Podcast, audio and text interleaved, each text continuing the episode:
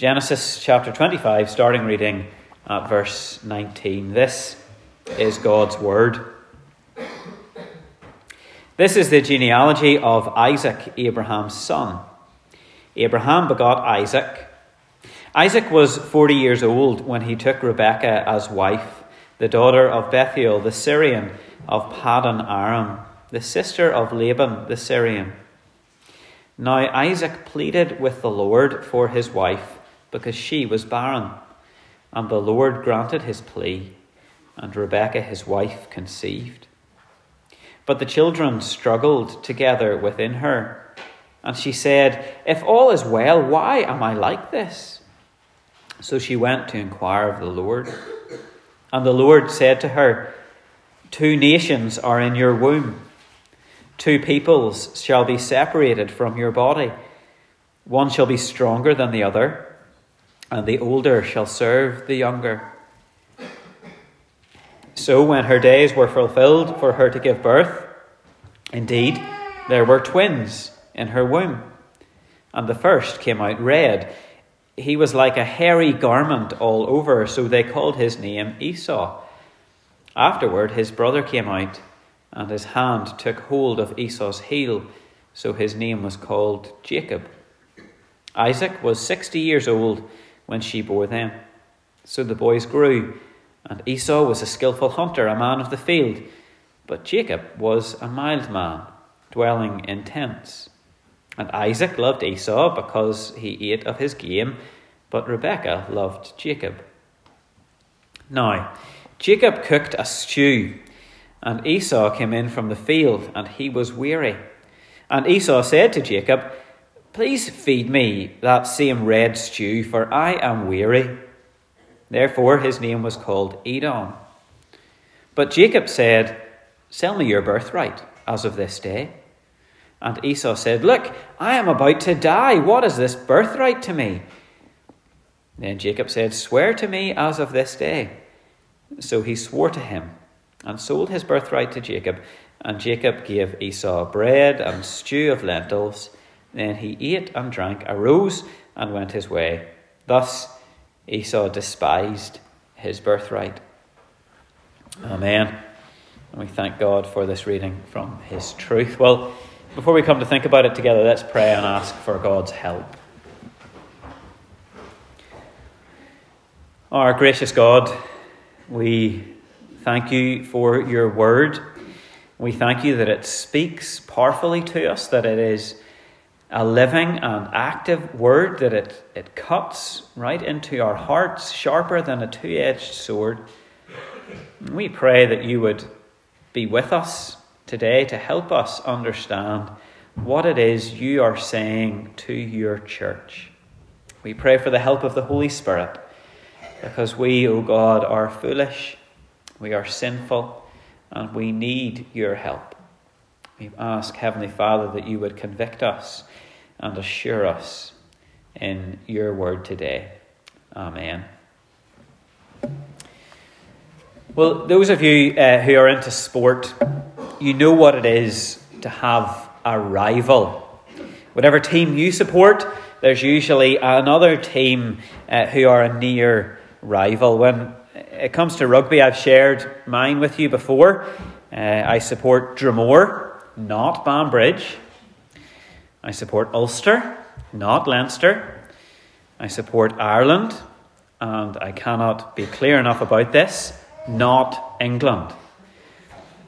One of the, the main themes that we find in this book of Genesis is rivalry, opposition between the church and the world.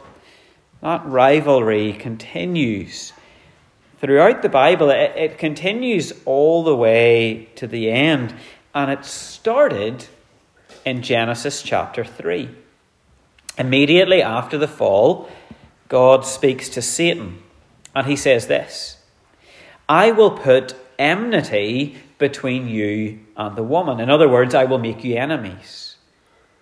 Between your seed and her seed, he shall bruise your head and you shall bruise his heel. And so throughout the book of Genesis, we see this rivalry between the seed of the woman and the seed of the serpent.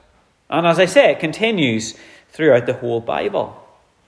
It culminates for us in the coming of Christ. Uh, think about the kind of things that Paul says in, in the book of Romans, for example.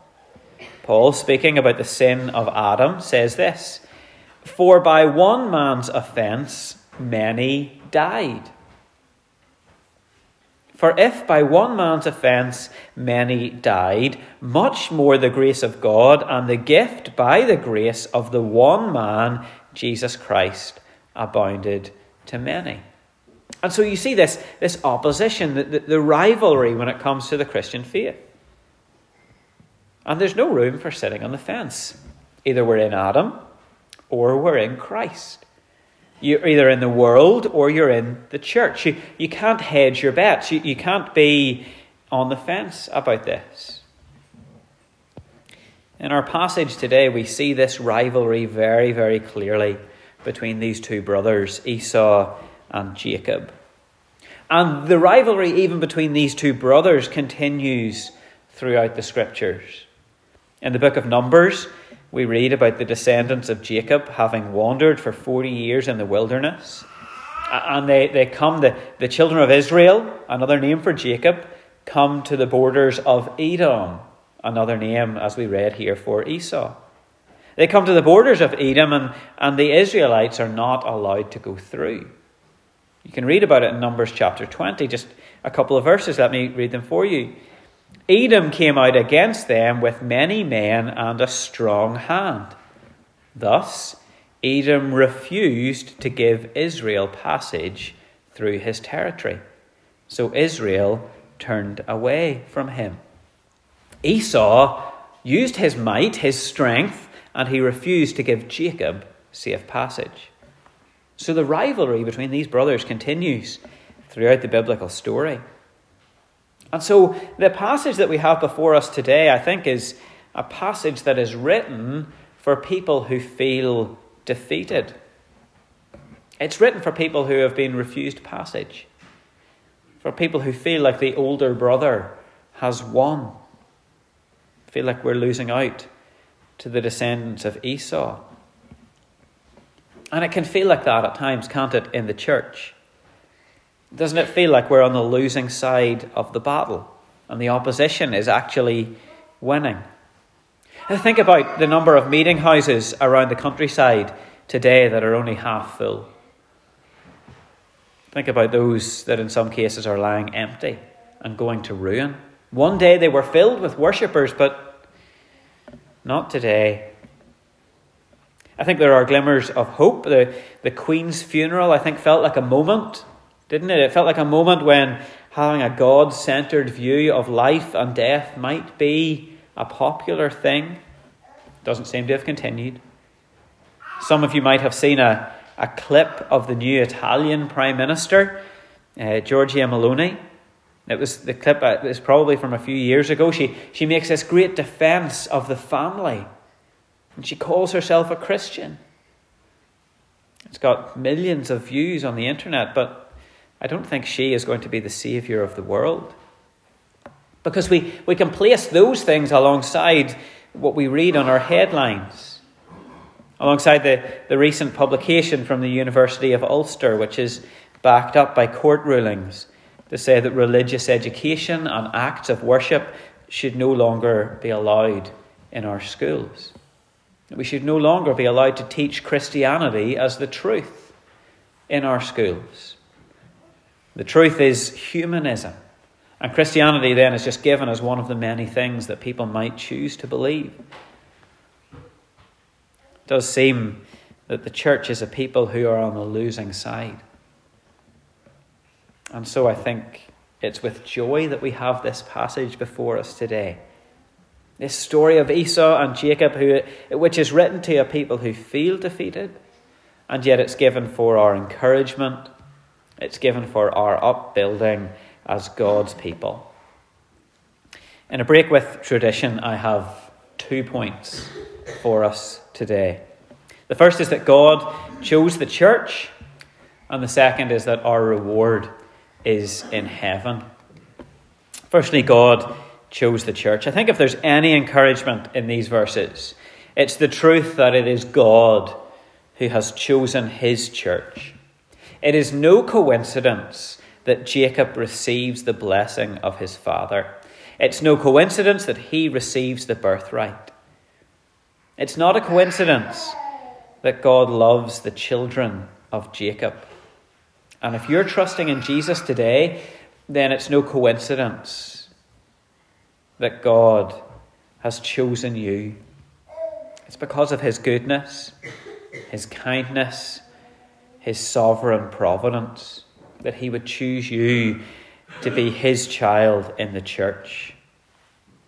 Those among us who have been doing the family devotions, which Rebecca has written for us in the past week, will have read 2 Timothy chapter 1 verses 8 and 9.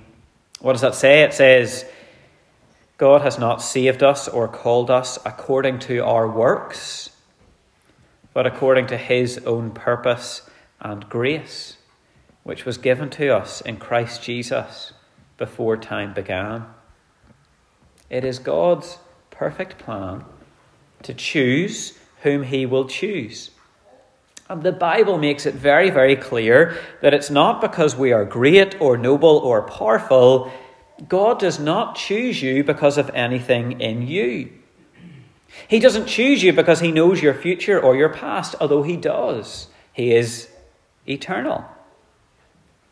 He does not choose you based on what you have done or what you have not done. God does not choose according to works. If you are in Christ today, God has chosen, called, and saved you according to his own perfect plans and purposes. And this is seen so clearly in the story of Esau and Jacob. It's seen very clearly in the way their characters are described to us. From their earliest introduction in verse 23, it's clear that these brothers are rivals. They're set against us, they're contrasted. As we saw last week, God has decided to continue the line of promise through Isaac and Rebekah. And this journey has its own bumps in the road.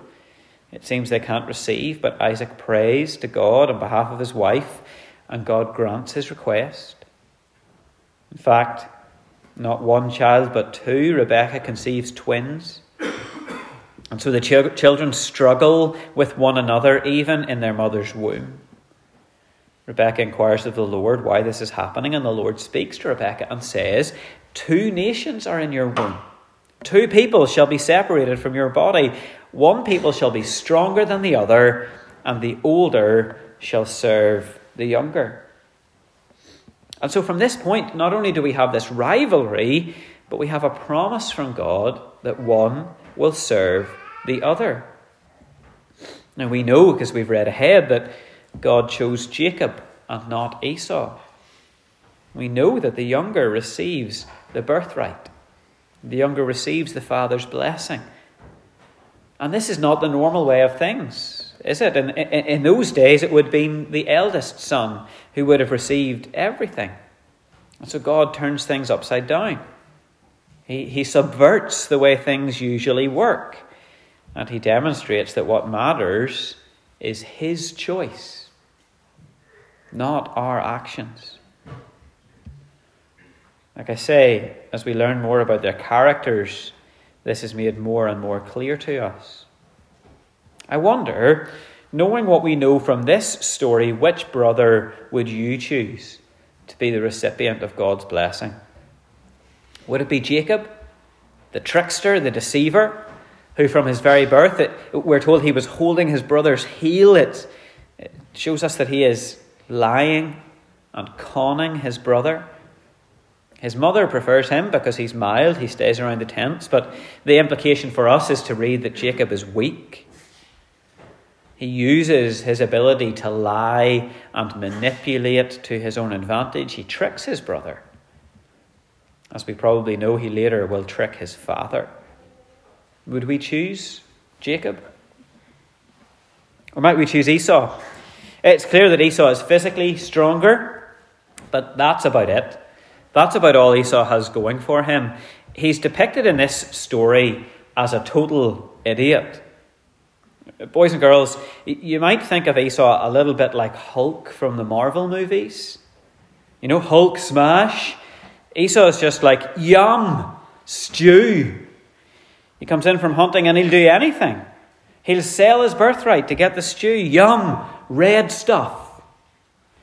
I'm about to die. Give me the yummy red stuff. He says he'll pay anything for it. Wonder, can you see where I'm going with this? Neither of these brothers is a great prospect. Jacob and Esau both have their faults. And so we know that God did not choose Jacob because Jacob is a great guy. But nonetheless, God does choose Jacob. Paul writes in Romans chapter 9, quoting the Lord, speaking in Malachi Jacob have I loved, but Esau I have hated. You see, this is a really important concept for us to grasp as Christian people. something that's central to Reformed theology. It's that God and God alone chooses his people. Speaking to the descendants of Jacob in the book of Deuteronomy, in chapter 7, Moses says this He says, You are a holy people to the Lord your God. The Lord has chosen you to be for himself a special treasure above all the peoples on the face of the earth. The Lord did not set his love on you or choose you because you were more in number than any other people, for you are the least of peoples. But the Lord loves you. And because he swore an oath to your fathers, the Lord has brought you out with a mighty hand and redeemed you from the house of bondage. It is because of who he is that God has chosen us, not because of who we are. And that's really helpful for us today and in other days when we feel as if the church is losing, because we know that the sovereign God of the universe has chosen us. We are his people. And he will protect us. We cannot fall out of his favour. We cannot fall out of his hands because we did not put ourselves there. God will persevere with us for the simple reason that He has chosen us. And He will continue with us until we are made perfect as He is perfect. God does not flip flop. God does not change the team He supports based on who's at the top of the league. God has chosen you because of His good pleasure, because of His eternal decree. God has rescued and redeemed you in Christ, and He will not go back on that. He cannot go back on that. So if you're a Christian today, be encouraged. It might feel like we're losing, but God is for you. And if God is for you, who can be against you? I think it's also important for us to see in this story that Esau, well, he got his stew there and then, didn't he? Jacob had to wait for his blessing. And so it is with the people of God. There, there will be times when it seems as if we are losing. There will be times when it feels like we should just close the doors and give up. But one of the great lessons we learn from today's passage is patience. Patience. And that's our second point. Our reward is in heaven.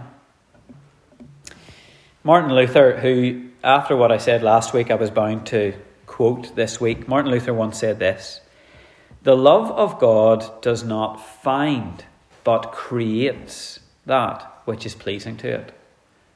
I'll read it again. The love of God does not find, but creates that which is pleasing to it. To it. So, while God does not choose us because of anything in us, that does not mean that God is happy with us the way we are. Not at all. God does not find that which is pleasing to Him, but instead He creates it in us through the work of Christ, the justifying and sanctifying work of Christ in the power of the Holy Spirit. Jacob, Jacob is a total liar.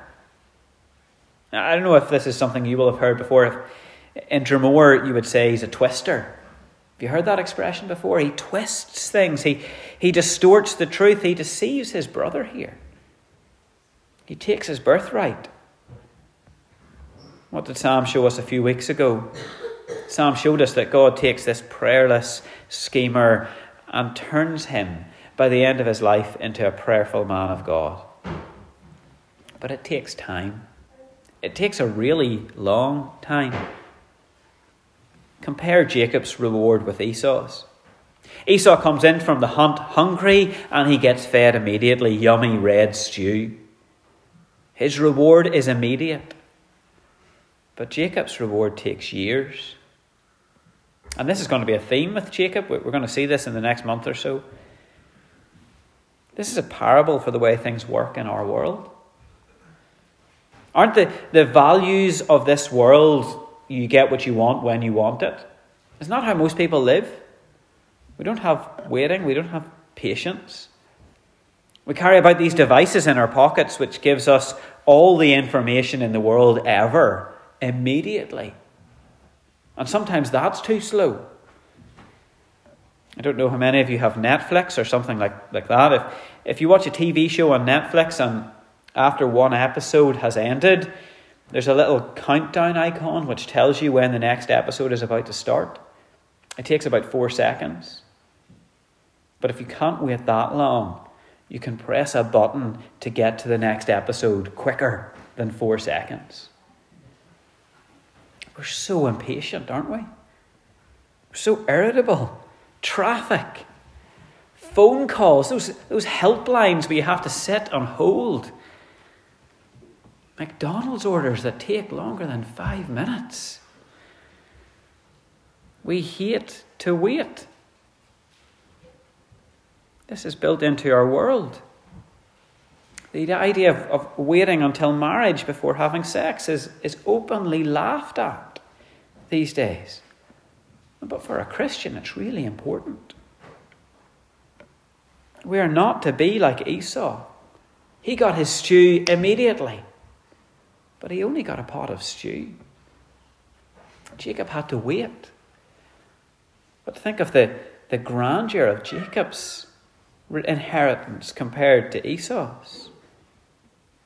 God has chosen us and He has chosen us to wait, to wait through the difficulty, to wait through the stress and the anxiety, to wait through those times when it feels like we're losing, to wait upon the Lord, to be patient, to delay gratification, not to rush in and jump into that bowl of stew, but to wait. Waiting produces patience in us. It teaches us that we are not in control I can't tell you how much I would like to see my plans and purposes come to pass. But actually, wouldn't that be a very bad thing? If we got everything we ever wanted immediately? Through our waiting, God teaches us that He is in control, and that through time, His plans and purposes, which are perfect, will come to pass in our lives, either in this life or in the next. And so, although the world seems to be crumbling around us and the church might look defeated, we wait. We wait upon the Lord to do His work in us through patient trust and obedience, knowing that it is true what God has promised. There is a glorious inheritance waiting for us in the heavenly places. We may not fully know the blessing of God in this life, but we will one day. And so we endure let me try and wrap things up for us. I think we've answered the question of what, and we've answered the question of why. We've thought about the fact that God chooses his people and, and the truth that our reward is in heaven. But the question remains for us to think about today is how? How is it possible that God would choose twisted sinners like Jacob, like you, and like me. We've seen that Jacob's not really any different from Esau. They're both sinners before a holy God. Sinful in different ways, maybe, but sinful nonetheless. So, how is it that God can choose Jacob? How is it that God would choose sinners like you and me? We deserve God's wrath, we deserve his punishment, just as the world does. How is it that we have a reward waiting for us in heaven? Well, friends, you know the answer. You know the answer, don't you? Let me share it with you in case you've forgotten. The answer is Jesus. Because of his life, his death, his resurrection, Jesus is how God chooses his people. Because we are sinful in and of ourselves, yet through Christ, because of his righteousness on our behalf, because of his death in our place and his resurrection for our justification, we are new creations in God's sight. We are spotless and holy, just as our Saviour is holy. God does not look for, but creates that which pleases Him. He has chosen us in Christ. Isn't that what Paul says in Ephesians? He has chosen us in Jesus from before the foundations of the world. So don't look to yourself today. Don't congratulate yourself in any way that you have been chosen by God. He has not chosen you on your merits, He has chosen you on the merit of Christ. How is it that we have a reward waiting for us? Well, it's because Jesus is our great reward, both now and forever. Christ is our inheritance. And so the reward waiting for us in heaven is the inheritance we get a foretaste of today. Our reward is spending every moment of every day in the glorious presence of our Lord and Saviour, Jesus Christ. He is how. He is how people like us can be chosen by God to receive His everlasting blessing. Let me pray for us.